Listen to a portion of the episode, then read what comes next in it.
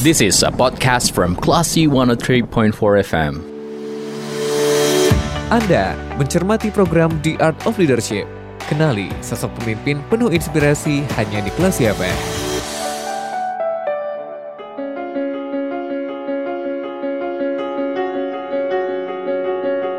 Dari Bumi Karang Putih Darung Padang, 103.4 Kelas FM, this is the actual radio. Assalamualaikum, selamat pagi. Apa kabar Kelas People? Kembali di program The Art of Leadership bersama saya Lia Priyanka. Seperti biasa, program ini menghadirkan narasumber luar biasa. Kita akan melihat bagaimana seni memimpin yang dipegang oleh beliau. Dan narasumber kali ini di program The Art of Leadership adalah Kalaksa BPBD Sumber. Ada Dr. Insinyur Rudi Rinaldi MT. Assalamualaikum Pak Rudi, apa kabar? Waalaikumsalam.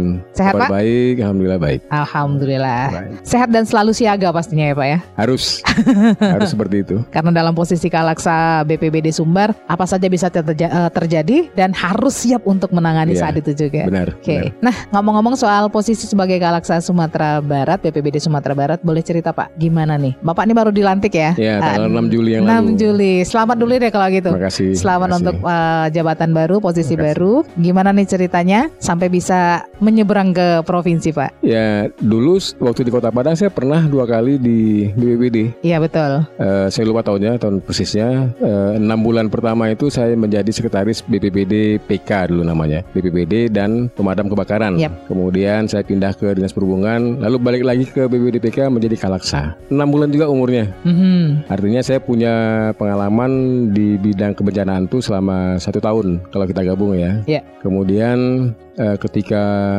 Pemprov mengumumkan seleksi terbuka eh, untuk BPBD Provinsi Sumatera Barat, nah saya dalam hati berpikir kenapa tidak saya coba Aha. untuk bisa memberikan juga pengetahuan yang saya miliki tentang kebencanaan itu ke wilayah Provinsi Sumatera Barat, ke daerah yang lebih luas. Kemudian saya ikut, ya alhamdulillah eh, akhirnya Pak Gubernur eh, memilih saya untuk menjadi kalaksa di Oh, Sumbar. Waktu itu em, goals yang ingin dibawa ke provinsi apa Pak?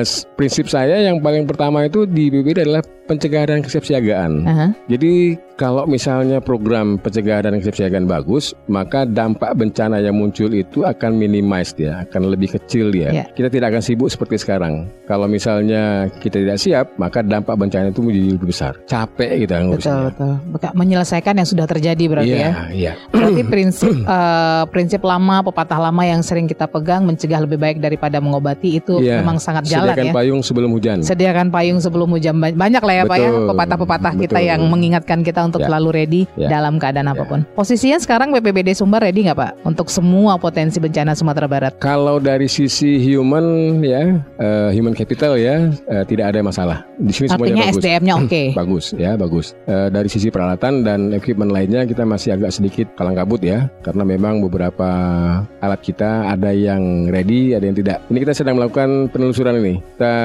mulai melakukan audit, audit alat. Ya, sekarang sedang berlangsung, ya kelayakannya sedang berlangsung dan saya pikir itu memang harus eh, kita lakukan karena memang eh, semua alat yang ada itu ketika bencana itu memang harus ready. Ya, betul. Apa pun alatnya itu, Betul. semuanya harus kita siapkan. Posisinya standby untuk dibawa. Ya, betul. Nggak perlu Tidak- dipompa lagi, nggak Iya, perlu tidak dicek hanya lagi. ketika bencana terjadi, tapi sebelum bencana terjadi itu memang harus disiapkan, iya. dipanasi dia, Iya, iya. dicobain Iya, dia, terus di, dipelihara dan lain-lain. Itu sedang kita audit semuanya, dan mudah-mudahan menjelang akhir tahun kita sudah bisa katakan alat kita sudah ready untuk semua jenis bencana. Hmm. Kalau prediksi awal berapa Pak yang ready? Berapa persen yang ready? Berapa persen yang harus diganti 50 lah. 50% 50-50? lah. Tapi walaupun yang 50% itu tidak tidak ready, kita bisa antisipasi. Kita bisa eh, apa namanya? Kita bisa substitusikan dengan yang lain. Oh, Oke. Artinya kita memang eh, telah siap sebetulnya, tapi dia belum belum sempurna.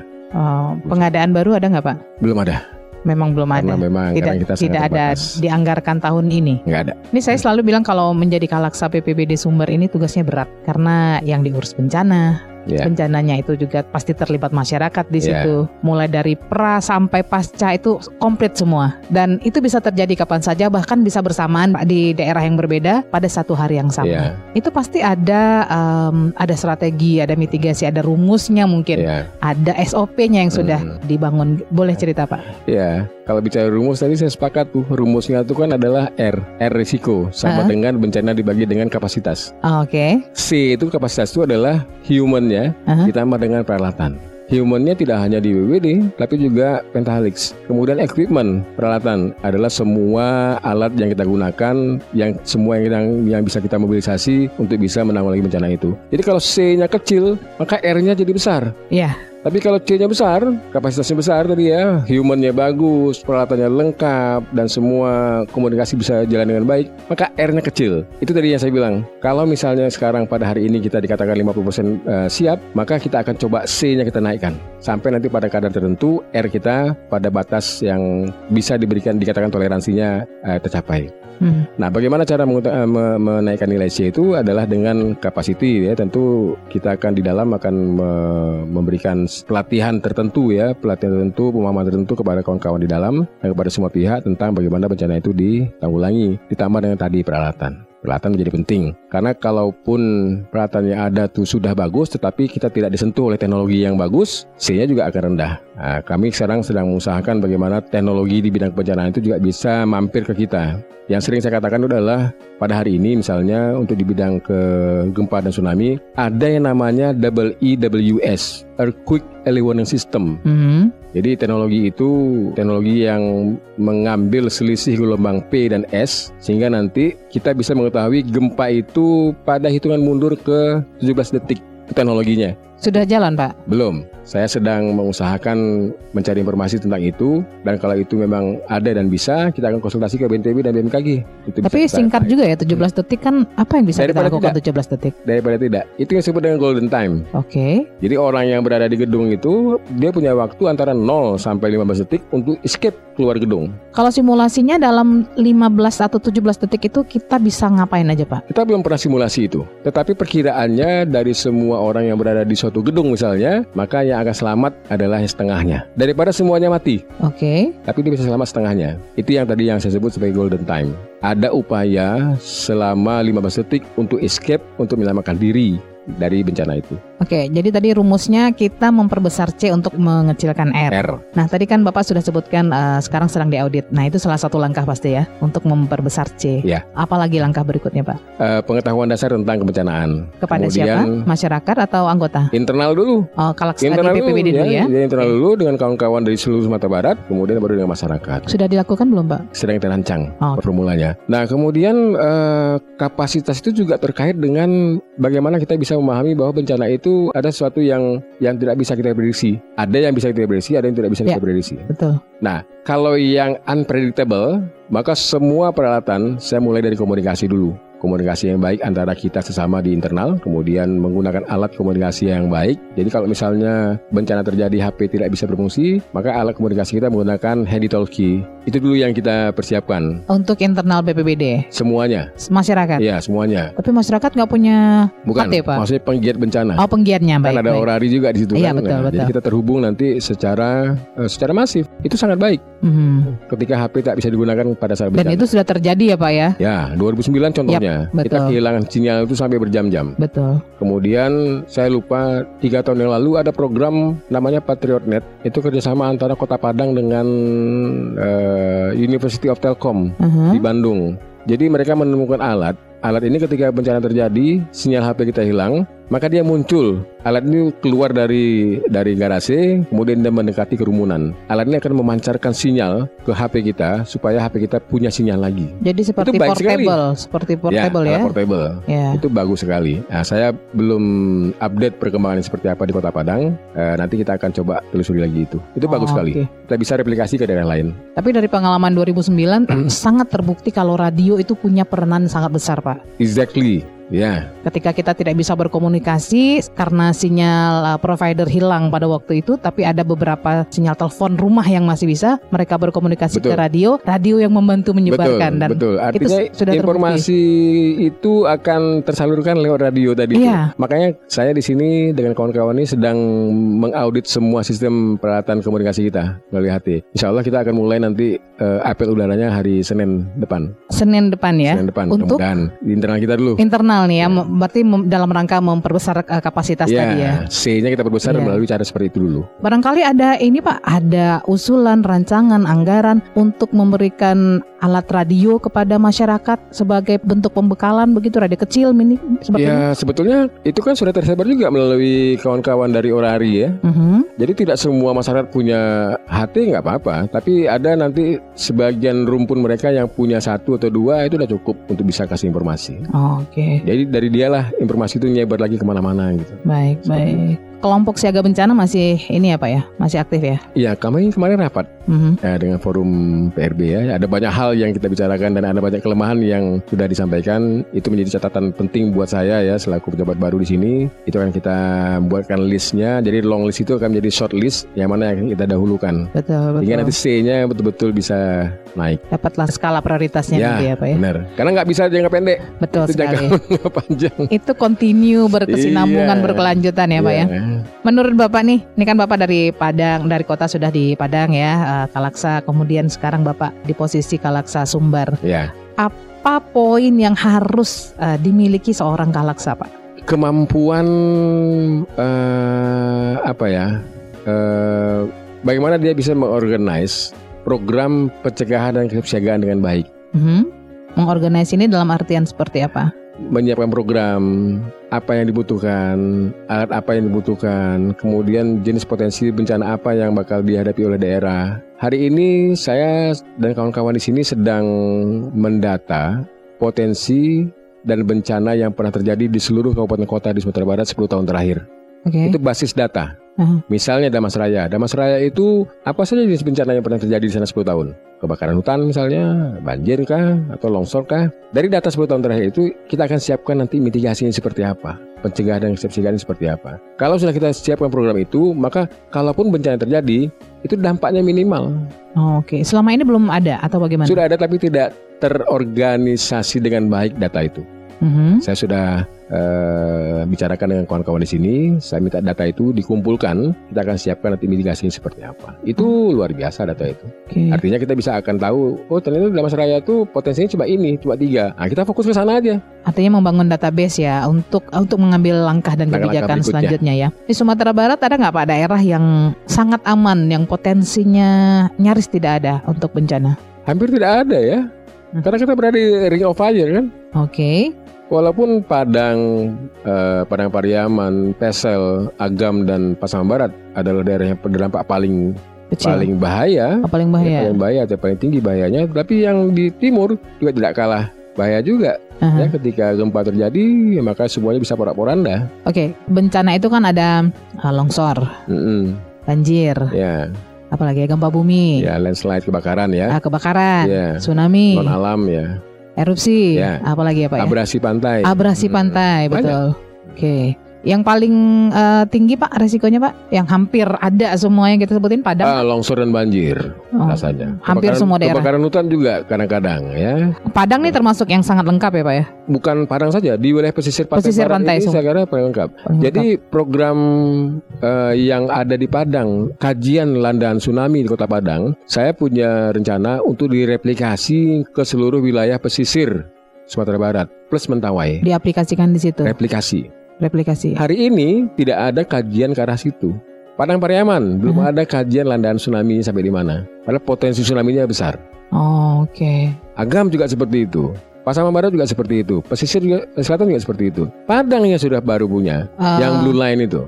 Iya, ya blue itu line adalah ya. batas landaan tsunami. Kenapa blue line-nya tidak jauh ke arah timur? Karena kita memang di daerah pantai sudah banyak bangunan, sudah banyak bangunan pagar tsunami kata orang kan. Mhm. Jadi landaan itu baru akan sampai ke jauh dia ke daratan apabila di pantainya tidak ada apa-apa. Betul. Mulabu contoh yang paling baik. Tidak ada pemecahnya ya Pak ya. Mulabu itu memang datar dia, 5 kilo dia hantam kan. Nah, Padang sudah punya. Makanya daerah lain saya diskusikan dengan kawan di BNPB kemarin, mereka juga kaget Nah, mereka sedang mengusahakan supaya bisa ada kajian seperti itu di Sumatera Barat. Hmm. Dan tidak hanya di Sumatera Barat, di seluruh pesisir pantai barat Pulau Sumatera ditambah pantai selatan Pulau Jawa perlu kajian seperti itu. Itu melibatkan siapa Pak eh, dalam hal ini untuk pengkajian dan pendataan seperti itu? Pasti BMKG ya, Oke, kemudian BNPB, lalu kawan-kawan dari perguruan tinggi sebagai eh, akademisi. akademisi ya penelitiannya ya. Sudah jalankah atau sedang dalam kajian? Saya kan baru dilantik 6 Juli kemarin. Mhm. Sekarang saya sedang menggalang, sedang menggalang isu itu supaya nanti BNPB juga turun tangan. Oh, Oke. Nah, bagaimana caranya supaya masing-masing daerah yang terdampak gelombang tsunami itu punya peta landaan tsunami agar masyarakat yang terdampak itu tahu dia oh ternyata aku berada di daerah eh, landaan tsunami Ya. maka ketika gempa terjadi tsunami berpotensi tsunami aku escape ke mana gitu. Iya betul betul. caranya seperti apa gitu nah masyarakat yang tidak terdampak jangan ikutan juga escape dia harus kasih peluang kepada masyarakat yang terdampak untuk escape ke arah timur jadi tujuan pembelajarannya adalah seperti itu Kita cut sampai di situ dulu, Baik. ah, Pak Rudi. Baik. Nanti kita akan lanjutkan Classy People di program The Art of Leadership bersama dengan Kalaksa BPBD Sumatera Barat ada Dr. Insinyur Rudi Rinaldi MT. Tetap di 103,4 Kelas FM. The Art of Leadership.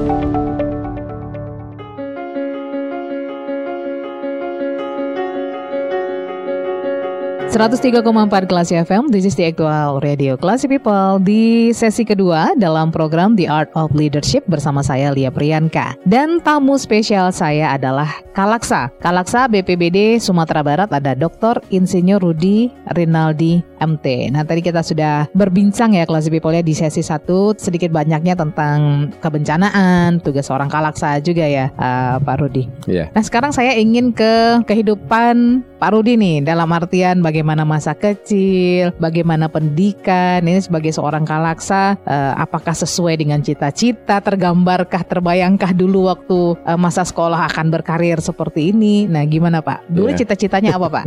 Dulu waktu saya masih kecil, saya dari keluarga tentara juga. Jadi kakek saya tentara. Kakek tentara, Nah. orang tua Pak? Orang tua di Pertamina. Pertamina. Hmm, Ibu saya guru TK. Oke. Jadi kakek saya itu ketika saya masih SD waktu itu ya, SD dia bilang "Ah, nanti kamu sudah besar masuk tentara. Ya, kata kakek saya tuh. Eh, Sampai akhirnya saya SMA, tamat SMA, saya dipanggil oleh beliau ke Medan, di tempat beliau bertugas. Dia tetap ngotot untuk masukkan saya ke tentara. Bapak mau nggak waktu Tapi itu? saya tak mau. saya tak mau. Nah, saya lari malam tuh. Jadi besok Usia- saya mau suruh tes, Ah, ah. malam saya lari. Usia berapa Pak? SMA. Oh, lari dalam artian oh, kabur dari Kabur rumah. dari rumah. Oke. Kabur dari rumah. Eh, dari Medan saya numpang NTM subuh kalau nggak salah. Subuh dari Medan berangkat ke Padang. Tunggu sebentar. Bapak Hmm. dibesarkan di Medan, Saya dibesarkan di Riau. dibesarkan di Di Riau. ya. Oke. Kemudian pas liburan itu itu habis ujian Ah, kan, iya. ya, kami liburan ke Medan eh, karena kakek saya tuh pengen ketemu saya. Oke, datanglah ceritanya Datang, ya. ya, liburan lama di situ. Oke. Saya udah lupa bahwa saya memang disuruh oleh beliau masuk tentara. Oke. Saya lupa itu. Oke. Jadi malamnya waktu itu eh, dia ingatkan, beliau ingatkan besok kau tes katanya.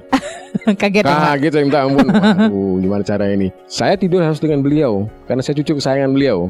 Oke. Tidur tuh harus sama beliau tuh malam itu. Akhirnya saya eh, diskusi lah dengan om saya ya, eh, anak anak kakek saya tuh, saya panggil om. Gimana cara ini? Akhirnya hmm, karena memang saya tidak mau betul untuk masuk tentara, saya tunggulah beliau tertidur lelap dulu. Ngendap- hari itu, jam 2, jam 3 gitu kan.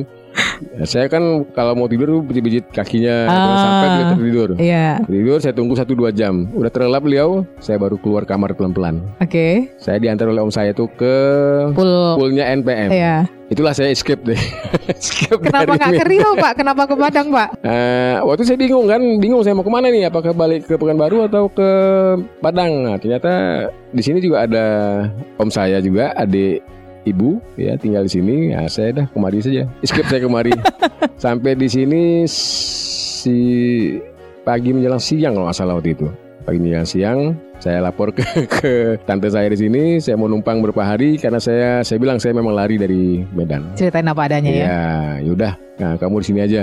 Waktu itu semua tes sudah selesai kan. Eh, saya tes di Unri tidak lulus. Oke. Eh, kemudian saya tes di Bung Hatta, saya diterima. Sebulan kemudian kakek saya datang ke Padang. Mau bawa saya lagi. Waktu kabur itu nggak marah nih, nggak dicariin. Oh ribut besar dia, ribut besar marah betul dia. Cuma karena tugas kan nggak bisa mana-mana. Oh, Akhirnya sebulan oke. kemudian dia punya waktu datang ke Padang. Masih dinas waktu Masih itu cerita. dinas beliau. Dia cari, saya lari ke Pekanbaru. Tak ketemu.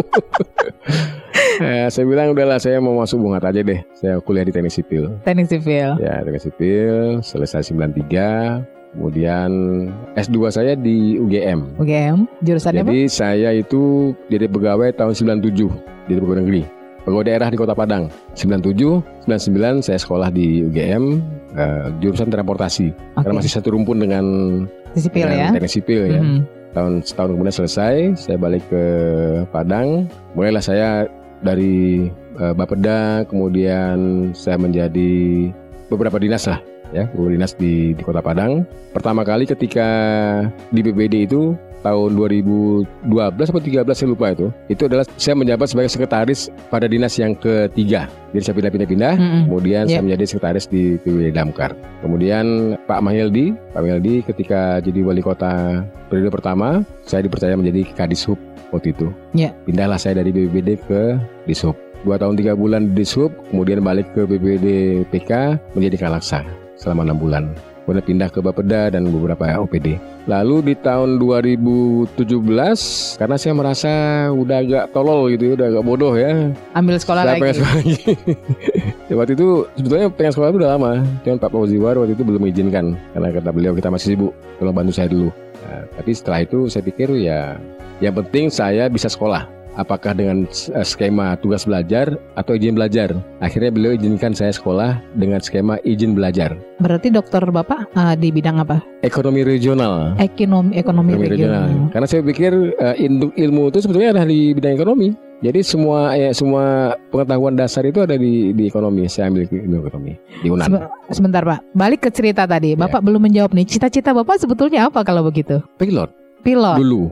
Pilot ya. Iya, pilot tempur sih sebetulnya. Pilot Cuman- tempur, berarti iya, angkatan juga berarti Iya, makanya sebetulnya. ketika saya melihat bagaimana tentara itu berbaris-berbaris ya, kemudian marah-marahan, saya jadi nggak ini, jadi nggak Nggak ya tertarik maaf lagi. lah ya, nggak, nggak apa karena masih kecil kali ya. Berarti Nah, cita-cita itu mulai switch kapan? ketika lihat itu, lihat tentara baris-baris, oh, lihat begitu. tentara Seketika udah nggak ya jadi udah, deh gitu. Udah, udah deh, nggak usah lah, nggak usah tentara sih bilang. Lucu juga sih waktu itu. Orang tua gimana Pak? Waktu itu sikapnya? Nggak apa-apa, Nggak masalah. serah kamu aja katanya mau ke mana. Berarti kalau Bapak di di keluarga di, dengan keluarga inti, orang tua dan saudara inti gitu, eh, bagaimana didikan orang tua Pak? Ibu saya yang paling kuat untuk soal agama ya. Mhm, Walaupun papa juga sebenarnya ada, tapi ibu yang paling kuat. Jadi ibu ibu kami itu guru TK. Oke, Beliau sholat subuh tuh harus tidak pernah tinggal. oke. Harus sholat subuh. Kemudian dulu kami asal pulang sekolah harus ke musola. Musola itu tempat kita belajar ilmu agama. Surau lah kalau di Riau kan. Setiap hari harus seperti itu. Dan beliau itu mengajarkan satu hal yang paling tidak bisa saya lupa adalah sedekah. Sedekah. Apa Pak? sedekah Ah, ini apa pun.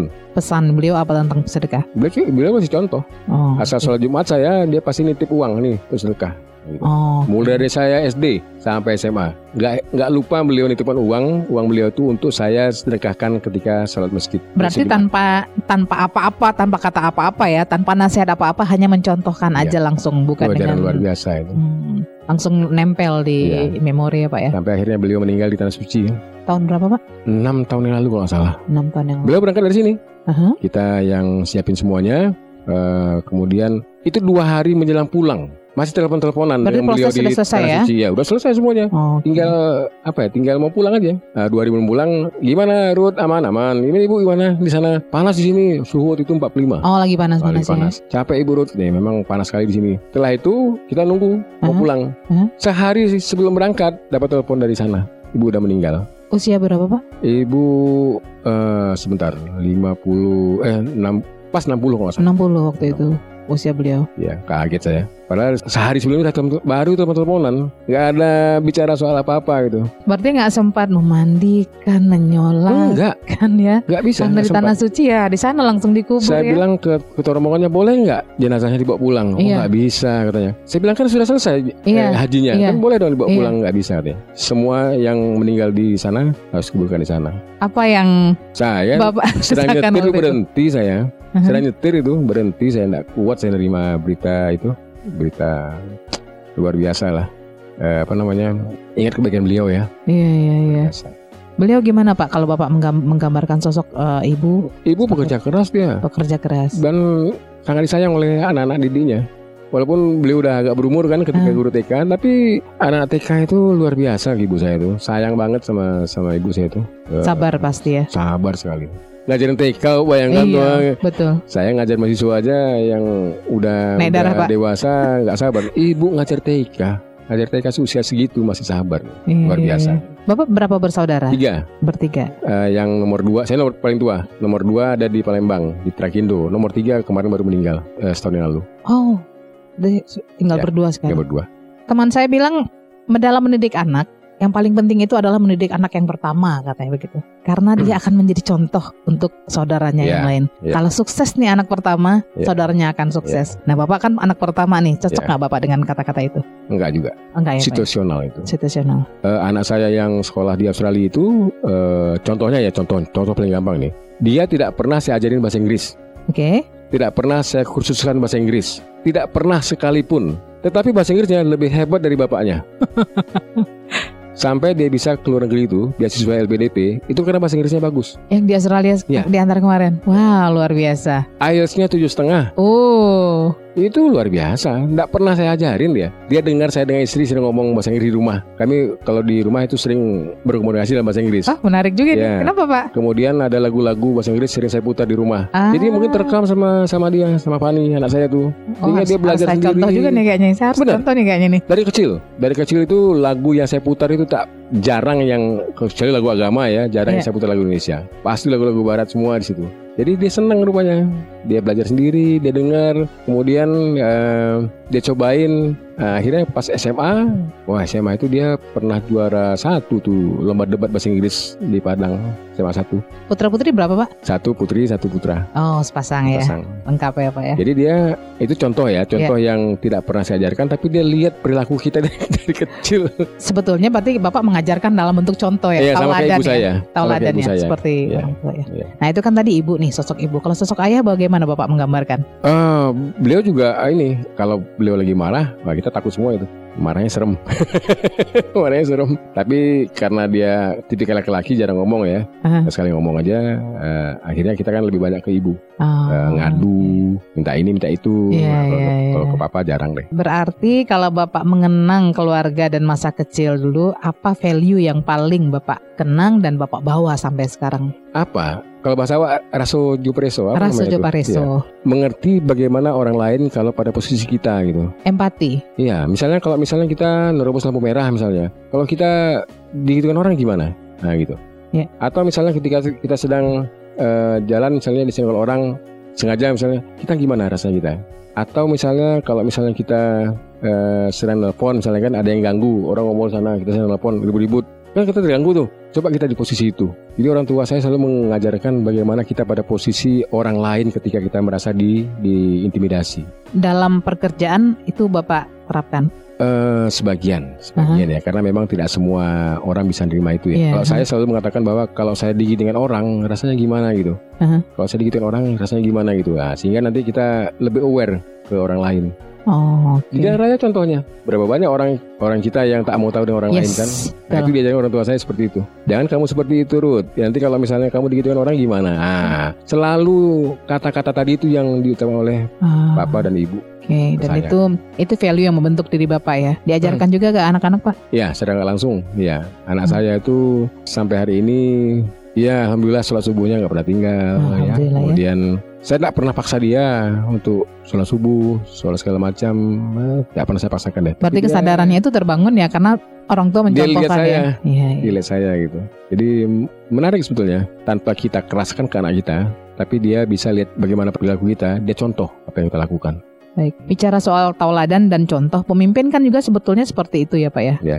Tidak perlu terlalu banyak bicara, tapi dia mencontohkan yang baik. Ya, yes. Kan seperti itu ya, Pak ya. Yes, ya. Nah, Bapak kalau di perjalanan karir Bapak selama ini nih, sampai kemudian berada di Kalaksa Sumber, eh, ini Kalaksa PPB di Sumatera Barat, Mm. prinsip kepemimpinan apa yang selalu Bapak bawa, Pak? Begini, mungkin contoh kasusnya adalah ketika saya tugas di perizinan dulu di Kota Padang. Saya selalu mengatakan pada anggota saya di Kominfo juga, don't sell your product to your customer, but Hmm. find your product to your customer. Kenapa begitu Pak? Nah, contohnya HP Samsung. Oke, Hmm. Dulu kan kompetitornya ada macam-macam Oppo apalah ya. sebelum Oppo. Oh, Advance Dulu apa gitu? Apa ya yang apa? Vivo, Oppo, Huawei itu apa? Yang Nokia, ya Nokia, Aha. Ericsson segala macam Ericsson ya. ya, ya, ya. Tanpa kita sadari itu eh, Samsung itu melakukan riset di Indonesia kurang lebih selama tiga tahun atau 4 tahun. Oke, Kemudian setelah mereka yakin dengan produknya, dia keluarkan Samsung itu. Matilah Nokia itu, yes, matilah Ericsson itu. yes. Kita lebih memilih Samsung, ya. Kenapa? Karena dia lempar produk sesuai dengan hasil riset dia. By dia data. produk sesuai dengan apa yang kita inginkan, apa yang kita mau. Berarti dia memenuhi need. Ah, Customer-nya itu saya ya. bilang juallah produk Anda pada orang yang membutuhkan itu. Yes. Kalau Anda buat program, jangan buat program yang orang lain tak butuh. Yang cuekin pasti ya Pak ya. Percuma. Tapi ketika Anda buat program sesuatu yang orang butuh, itu pasti laku keras. Dicari malah Pak. Dicari gitu. Jadi program kerja kita di OPD itu adalah bagaimana kita bisa menangkap apa kebutuhan publik tentang tupoksi kita. Aha. Di Kominfo dulu ketika saya bertugas, orang butuh internet pada Oke. saat Covid. Iya. Itu yang kita harus programkan. Oke. Bagaimana internet itu nyambung ke semua pelosok wilayah Kota Padang. Maka kita punya program dulu internet to the school. Kita kirim internet ke sekolah, kita kirim internet ke masjid, kemudian ke seluruh kantor lurah. Kantor lurah kita perintahkan untuk terbuka untuk umum menggunakan internet itu untuk anak sekolah. Itu yang saya katakan tadi, don't sell your product to your customer, but find your product for your Oh. customer. Temukan apa yang mereka butuhkan, lalu Iya, buat iya. program. Iya, iya, iya. Karena nanti itu akan ngikut dengan sendirinya ya Betul. Pak Rudi ya. Sekarang di BBD, apa yang dibutuhkan orang adalah batas layanan tsunami. Karena kita tidak punya saat ini. Karena orang butuh eh, apa ya? Butuh kepastian nih yang mana yang aman Ini sih, mana yang enggak gitu ya. batasnya gitu kan. Nah, itu itu salah satu find your product for your customer. Mhm. Artinya kita ta- kita me- me- membuat program sesuai dengan yang masa butuhkan. Pak, terkadang begini, pemimpin punya pemikiran yang sangat bagus gitu ya. Rencana kerja bagus, pemikiran Hmm. bagus, sangat open minded juga. Bagus lah intinya. Tapi ada gap dengan anggota, Pak. Hmm. Mungkin tidak terdeliver dengan baik atau anggotanya ternyata kategori fixed mindset dan sebagainya Hmm. gitu ya. Hmm. Bagaimana Bapak menyelesaikan Betul, ini? itu tantangan luar biasa. Jadi ketika kita jalan, kita mau berlari, ternyata anggota masih ingin jalan santai. Ya, ya. Nah, bagi saya prinsip utamanya adalah komunikasi. Kalau misalnya memang kita sama-sama punya niat yang sama untuk memperbaiki ini, mari kita jalan sama-sama. Kalau misalnya saya jalan terlalu cepat, tolong ingatkan. Kalau misalnya ada bahasa saya yang tidak dipahami, tolong ingatkan saya bagaimana cara saya menyampaikan informasi itu supaya nyambung ke bawah. Kalau urusan yang tadi memang harus dipaksa, Oh, Oke. harus dipaksa. Artinya kita bisa membahas itu secara sama, kemudian apa yang tidak beres di program kita, kita kita bahas sama-sama. Oh ternyata program ini terlalu jauh, terlalu tinggi misalnya. Kita bisa koreksi. Kita Sederhanakan diskusi ya. sama-sama, Mhm. make it simple gitu Yap. ya. Ya, kita simplifikasi. Tetapi kalau misalnya memang itu adalah sesuatu yang mesti kita capai, tapi anggota ada yang tidak mau dan tidak setuju, dia harus minggir. Mhm. Karena yang dibutuhkan masyarakat adalah itu gitu. Ya, seperti di kebencanaan ini. Ada banyak hal yang saya diskusikan ternyata memang apa yang saya sampaikan, ide yang saya sampaikan itu memang nyambung dengan yang di bawah. Sesuai dengan apa yang diharapkan masyarakat Nah, gitu cuma ya. speednya yang kita tidak bisa apa tidak bisa ketika mengeksekusi itu uh, ada yang namanya speednya cepat ada yang speednya agak slow itu yang sedang kita bahas dalam Tapi nanti itu biasanya seleksi alam ya Pak ya? Akan Eh, terkelompok tersintir dari dengan pengalaman saya selama ini rasanya anggota saya bisa ngikutin Bisa ngikutin. bisa ngikutin karena saya menyampaikan bahwa ini loh yang dibutuhkan masyarakat ini loh yang harus kita siapkan akhirnya mereka paham Betul. alhamdulillah semuanya bisa kita laksanakan Karena dalam organisasi itu sebetulnya seluruh anggota organisasi harus paham visi dan misi organisasi tersebut ya. Kalau nggak paham nanti bosnya udah keluar-keluar dia nggak ngerti ya. juga. Malah Jadi, nanti akan menjadi bumerang nanti dia malah akan menjadi penghambat ya, benar ya. komunikasi punya Komunikasi paling- intinya paling ya. penting. Oke, luar biasa. Kita cut kembali Baik. Pak Rudi. Kita harus break Classy People. Jangan ke mana-mana, tetap di 103,4 Kelas FM dalam program The Art of Leadership. The Art of Leadership.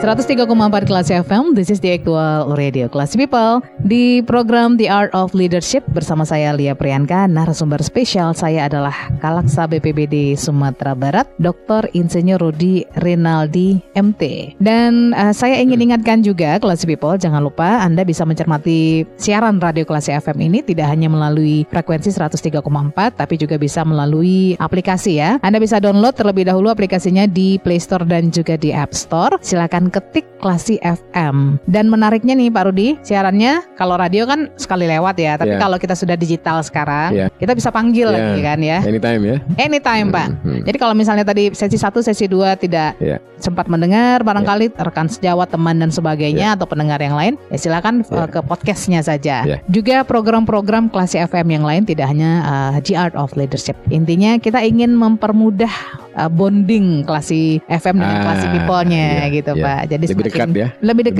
dekat, lebih gampang diakses Ya. juga dan bisa dipanggil uh, program-program yang sudah terlewat. Ya. Balik lagi ke program The Art of Leadership ini sesi yang ketiga. Boleh cerita dong Pak, walaupun Bapak baru nih di BPBD Sumatera Barat. Tapi kan Bapak sudah punya pengalaman juga sebagai kalaksa sebelumnya. Apa sih suka duka kalaksa Pak? Lebih baik sukanya sebetulnya. Yakin Pak? Iya, Kita banyak bencana loh Pak. Iya. Apalagi kalau lagi bencana saya yakin nggak tidur nih Bapak nih. betul. Tapi itu salah satu human being ya. Karakter ya. Kalau misalnya melihat anggota itu ketika mengevakuasi korban ya, melihat alat kita sampai di lapangan, melihat truk kita masuk ke area pemukiman ngasih air bersih ke masyarakat, itu hilang capek kita. Ini luar biasa itu. Hmm. Ada tenaga tambahan yang disuplai oleh Allah ya Hmm. buat kita semua di BPBD. Itu luar biasa. Capek memang, tapi ketika melihat itu terjadi dan kita bisa melihat mereka senyum ketika kita datang, itu capeknya hilang. Otomatis ya Pak ya. Otomatis itu hilang luar biasa ya. Masya Allah Itu memang entah dapat kekuatan dari mana Tapi rasanya itu bisa menghilangkan capek kita yang berhari-hari loh. Kayak kemarin kayak kami mendampingi Pak Gubernur ke ini Ke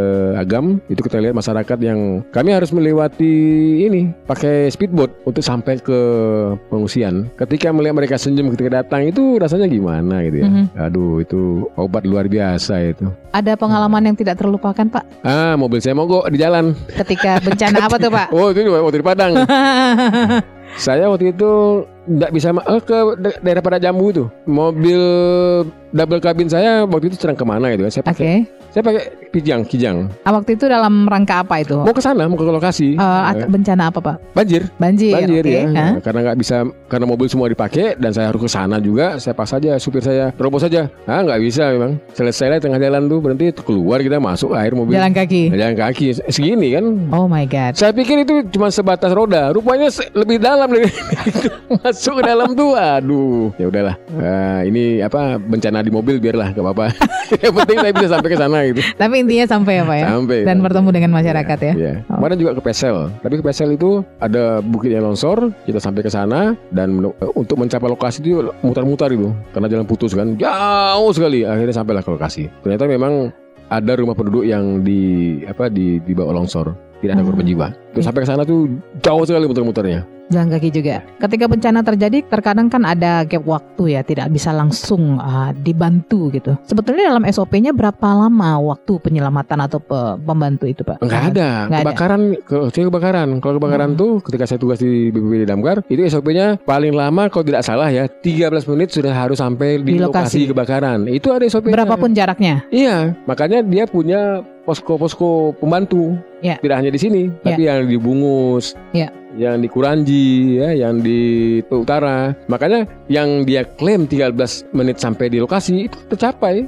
Hmm. Jadi dia mencari titik terdekat eh, lokasi kebakaran. Nah, kalau itu yang di sini berarti pos ini yang paling dekat. Jaraknya berapa? Sekitar eh, 5 kilo. Ah, sampai 10 menit sampai. Kalau bencana lain banjir, longsor itu bisa. nggak ada. Karena hujan itu nggak bisa diprediksi. Kemarin tuh hujan satu hari, itu tuh hujan dua bulan. Coba bayangkan. Yang banjir besar Kemarin, waktu itu kemarin. ya Pak ya. Ya, iya. Untuk hujan dua bulan sama semestinya itu kalau waktu normal ya, Il- Ilya ya, itu satu hari. Dan berhentinya kita nggak bisa prediksi kapan. Seperti yang Bapak bilang tadi kan mencegah lebih baik daripada kita menyelesaikan. Barangkali ada koordinasi dengan dinas terkait bisa jadi banjir karena gorong-gorong yang macet, tersumbat dan segala macam gitu. Nah, itulah masuk program PK dia. Aha. Ya, jadi kami waktu ketemu dengan Pak Wali Kota Padang, kami sampaikan mungkin sudah perlu dilakukan rasionalisasi perencanaan drainase kota. Ya. Ya, kemudian perlunya juga embung Oh, seperti yang Penampung airnya ya. Danau Cibago. Iya, iya. Jadi mungkin di daerah utara ada satu, daerah timur ada satu. Karena embung itu ya di samping dia menjadi tempat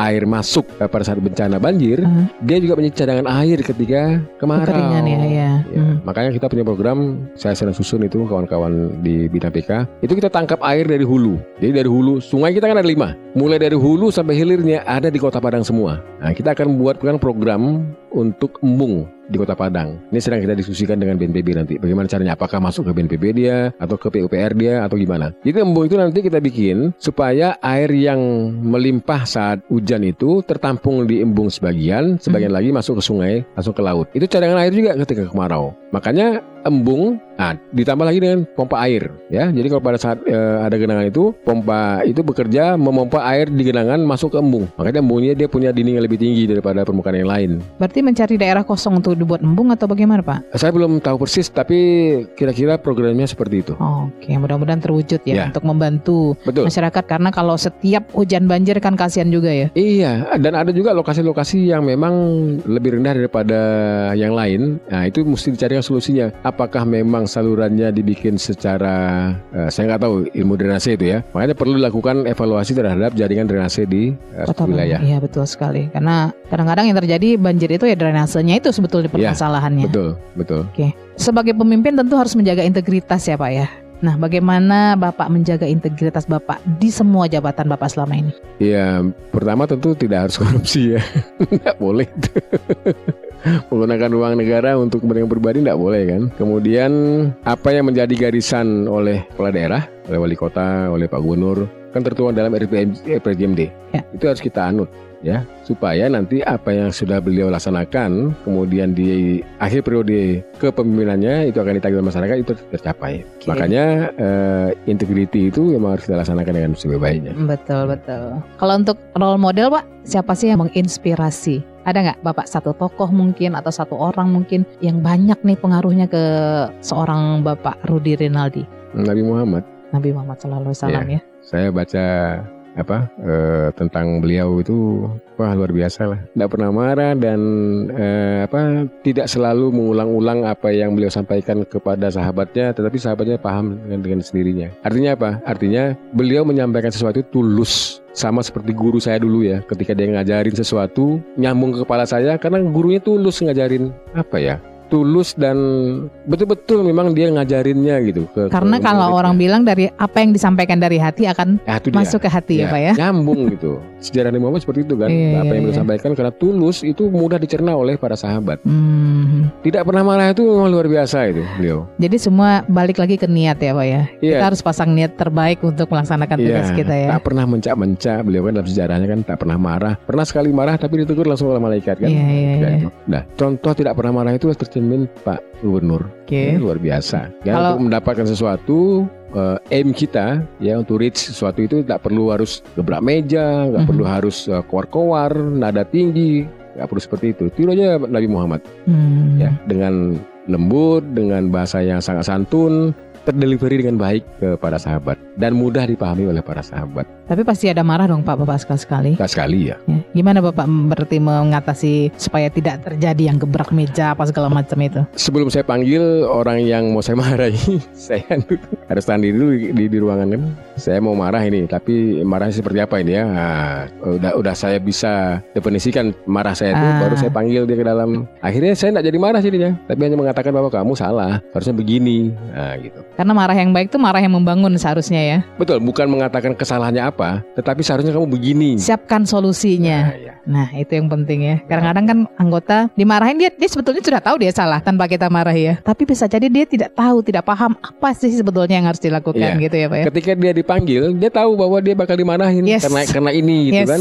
Tapi kalau misalnya tidak kita kasih way out ya, ya percuma. Iya, bisa jadi terulang nanti di kemudian hari ya. Luar biasa. Pak, saya mau mengajak Bapak game sedikit Hmm. ya. Eh, saya akan sebutkan satu kata. Hmm. Nanti Bapak bisa respon dengan satu kata juga. Hmm. Oke, tapi ini spontan ya Pak. Jadi tidak usah dipikir terlalu lama, tidak usah dipikir terlalu panjang juga Ada ya Pak ya. hadiahnya nggak?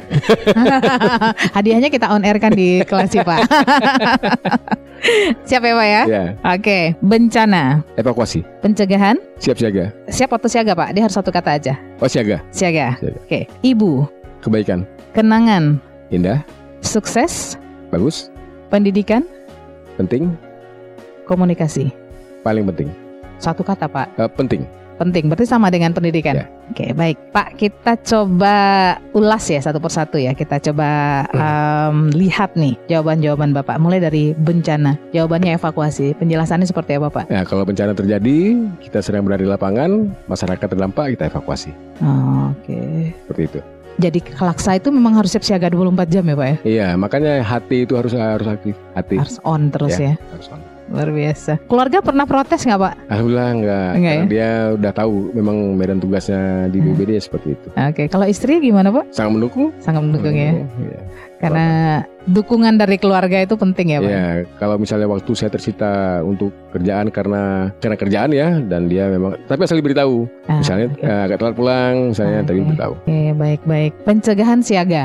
Ya, Mhm. bagaimana kita bisa menyiagakan diri ketika misalnya suatu bencana itu bakal terjadi. Seperti kemarin, eh, ketika angin kencang minggu lalu ya. Ya, ya, Nah, betul. itu memang BMKG tidak mengisyaratkan apa pun tentang itu. Tiba-tiba aja angin kencang. Ya, dan pohon tumbang ya. Nah, kita nggak siap, kita nggak siaga itu waktu itu. Akhirnya kita kalang kabut. Iya, kita kalang kabut waktu itu. Makanya kalau bisa minimal at least ya 30 menit sebelum fenomena itu datang, kita bisa diberi, diberitahu. Kita bisa diseminasi ke masyarakat. 30 menit lagi angin kencang di Padang bakal terjadi, maka Anda semua harus hati-hati. Kalau angin masih bisa diprediksi ya, Pak ya, dengan BMKG. Ada teknologinya kalau nggak Iya. salah. Itu Ah. harus harus bisa, harus bisa. seperti itu. Artinya koordinasi antar lembaga juga harus kuat ya, Pak ya. Dia kan punya pet, ah, sa- saya nggak tahu teknologinya apa, tapi dia bisa melihat pergerakan Itu angin. Awannya itu ya. Ah. Ya. apa menghampiri wilayah Sumatera Barat nggak? Eh, Kalau menghampiri kira-kira sisinya seperti apa? Tidak perlu tepat. Ya. Yang penting prediksi saja. Prediksi, ya. Kita akan siap-siap. Oke. Selama ini ada nggak Pak kayak gitu, Pak? Ada, tapi ada yang miss juga. Oh, ada yang miss Mm-mm. juga ya. Baik, baik. Kalau yang tepat kita beritahukan. Kita langsung. Bisa langsung di ini ya. Ibu kebaikan. Ah, ibu memang mengajarkan banyak kebaikan. Luar biasa. Tidak ada yang diajarkannya tak berisikan kebaikan. Ini saya kalau dengar cerita Bapak dari awal sampai sekarang tentang sosok ibu nih benar-benar sosok ibu tuh istimewa sekali ya Luar biasa. di hati Bapak ya. Ya, nggak usah teruskan nanti saya nangis. nih. Oke. Ini Baiklah Pak kalau mau begitu. lagi mata nanti. Hmm. Tapi sedikit sedikit aja Pak sedikit. Tapi kan Ibu dimakamkan di tanah suci. Ya. Berarti kalau ingin melihat ya nggak Ya, bisa saya- lihat juga ya sudah ini ya. Saya baru dapat eh, jatah naik haji itu nanti seharusnya tahun ini, tapi karena delay kan COVID kemarin, Ah. nah, akhirnya bisa kalau nggak salah tiga tahun lagi baru bisa. Aha. Harusnya tahun ini. Nah, saya pengen lihat lokasi makam ibu sana. Berarti Bapak belum melihat? Belum. Belum ya. Berarti Bapak memendam kerinduan udah enam tahun nih ya Pak ya. Wah, kan foto beliau ada di HP itu. Tapi beliau sempat melihat kesuksesan Bapak kan? Ya, beliau bangga sekali. Bangga Bangga ya. sekali. Ada terucap Pak kata-kata dari beliau Pak? Ya. Tapi walaupun saya jadi kepala dinas, dia tetap anggap saya sebagai anak kecil. Ya ibu-ibu sih begitu Iya. ya Pak ya. Eh nggak boleh gitu Ruth. Eh, eh, kasih loh dia. Eh, kasih lah. Tuh. Tetap bagi seorang Seperti ibu anak anaknya kecil, begitu kan? ya. Seperti anak kecil saya bikinnya. Iya, iya. Tapi saya maklum, Aha. saya maklum. Bu udah kepala dinas loh Bu, nggak gitu Pak? Enggak. Enggak ya. Ya, saya maklum. Sesukses apa pun anaknya di mata beliau, kita ya tetap anak dia. Depan tetap anak-anak ya. Ya. Paling dekat berarti dengan ibu ya Pak ya. Iya. Luar biasa. Oke, kenangan Bapak menyebutnya indah. Hmm, Kan nggak selalu indah Pak, kadang ada juga yang kurang indah Pak. Betul, tapi dari kalau misalnya kita presentasikan ya 70 30 lah yang indah-indah lah. 30 Di hidup itu Bapak nih atau gimana nih? semuanya, Semuanya. whole life ya. Ah. Em, jarang lah yang saya mendapat kenangan yang jelek itu. Alhamdulillah lah. Apa semuanya rata-rata yang tidak membahagiakan pernah juga. Tetapi yang membahagiakan itu bisa nutupin yang tidak membahagiakan. Atau Bapak memilih lebih mengingat yang indah daripada yang tidak indah? Kenapa tidak? Iya, iya. Kalau misalnya kita ingat yang jelek-jelek, rusak hati kita. Betul sekali. Semangat kita juga rusak ya Pak. ya? iya, yang bagus-bagus yang kita ingat supaya ini kan bisa mempromosi kita, tenaga kita untuk bisa melihat ke depan kan. Betul, betul. Oke. Sukses, baik. Ya, kalau misalnya sukses itu tentu arahnya memang ke arah kebaikan. Sukses bertanda dia memang lebih baik daripada yang lain. Jadi arti sukses untuk Bapak apa? Hmm, mungkin dia punya timeline ya. Kalau saya membatasinya punya timeline. Arti jelas gitu ya, target kapan. Ya, kalau misalnya saya punya target sesuatu, tek eh, dapat, nah itu saya bilang sukses. Bukan secara umum ya, tidak. Kalau secara umum yang sukses itu lebih banyak dari saya. Orang lebih banyak yang lebih hebat dari saya gitu. Tapi yang saya eh, katakan sukses itu adalah target yang tercapai. Misalnya saya mau nanti Senin mau dicoba ini eh, apel udara Oke. terlaksana. Nah, itu Ya. bagi saya sukses itu.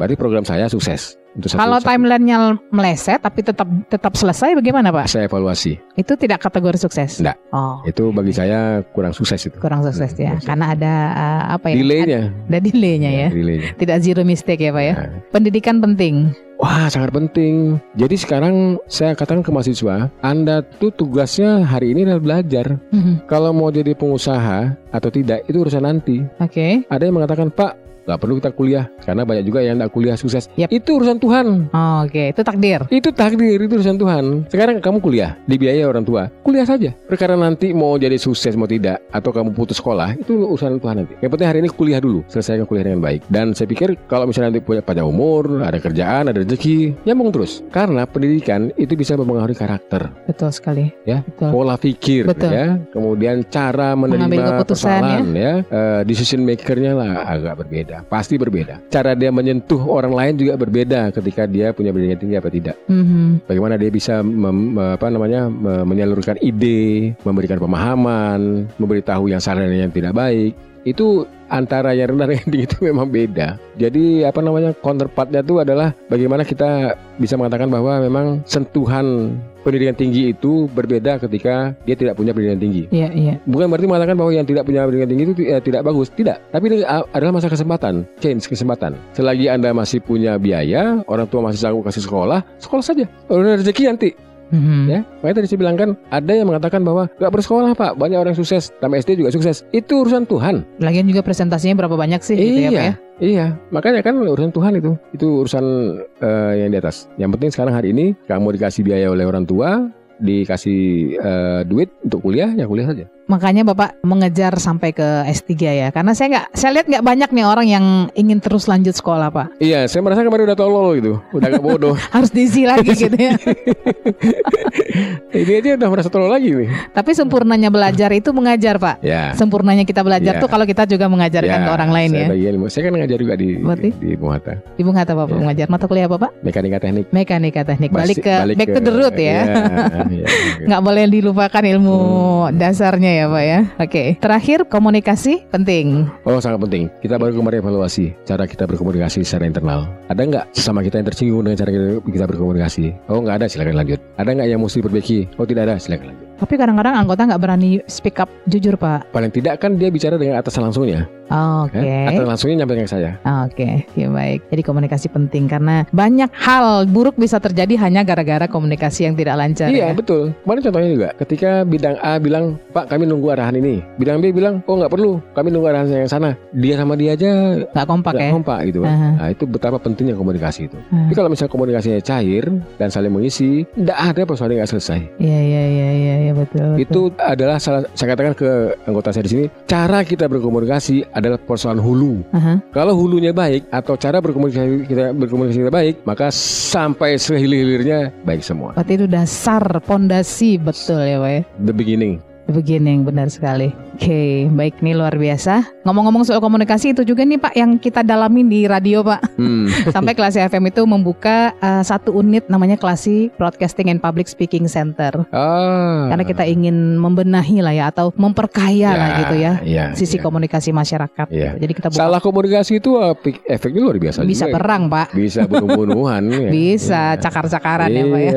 Iya. Bahkan komunikasi yang non verbal pun bisa bermasalah gitu ya Pak. Hmm. Nggak ngomong apa-apa nih dari gesture kita aja kan ya Pak ya. Hmm, Itu juga bisa bermasalah ya Pak ya. Ya, sehingga juga yang disabilitas. Kami juga sedang merancang kalau orang disabilitas ketika bencana, dia kan tak terinformasikan dengan baik. Ya. Orang buta, Ya. orang tuli, Ya. itu kan tak terinformasikan dengan Betul, baik. betul. Nah, kami sedang mencari cara, bagaimana caranya. Kalau misalnya dia buta, berarti harus dengan sound. Kalau soundnya ini, itu itu tandanya sedang ada gempa bumi. Kalau soundnya ini, itu ada tsunami. Kalau soundnya ini, ada banjir. Nah, gitu. Sama kayak ambulans kalau saya nggak salah tuh kalau dia kan irama ambulans tuh beda-beda tuh. Ada empat kategori. Iya kan Pak ya? Ya. Kalau begini nanti bawa ini bawa Ya. mayat, kalau begini nih bawa orang, Orang sakit, sakit, gitu ya, ya. benar. Seperti itu nanti sistemnya ya. Ya. Oke. Sering terancang. Pertanyaan terakhir Pak, jika Bapak bisa melakukan satu hal apa saja dan itu berhasil, apa yang ingin Bapak lakukan? eh increase, Increase apa Pak? increase itu. Misalnya gini, HT sudah sudah jalan, Oke. sudah baik misalnya, sudah kita bisa komunikasi dengan baik di internal. Maka HT itu juga bisa menjadi alat komunikasi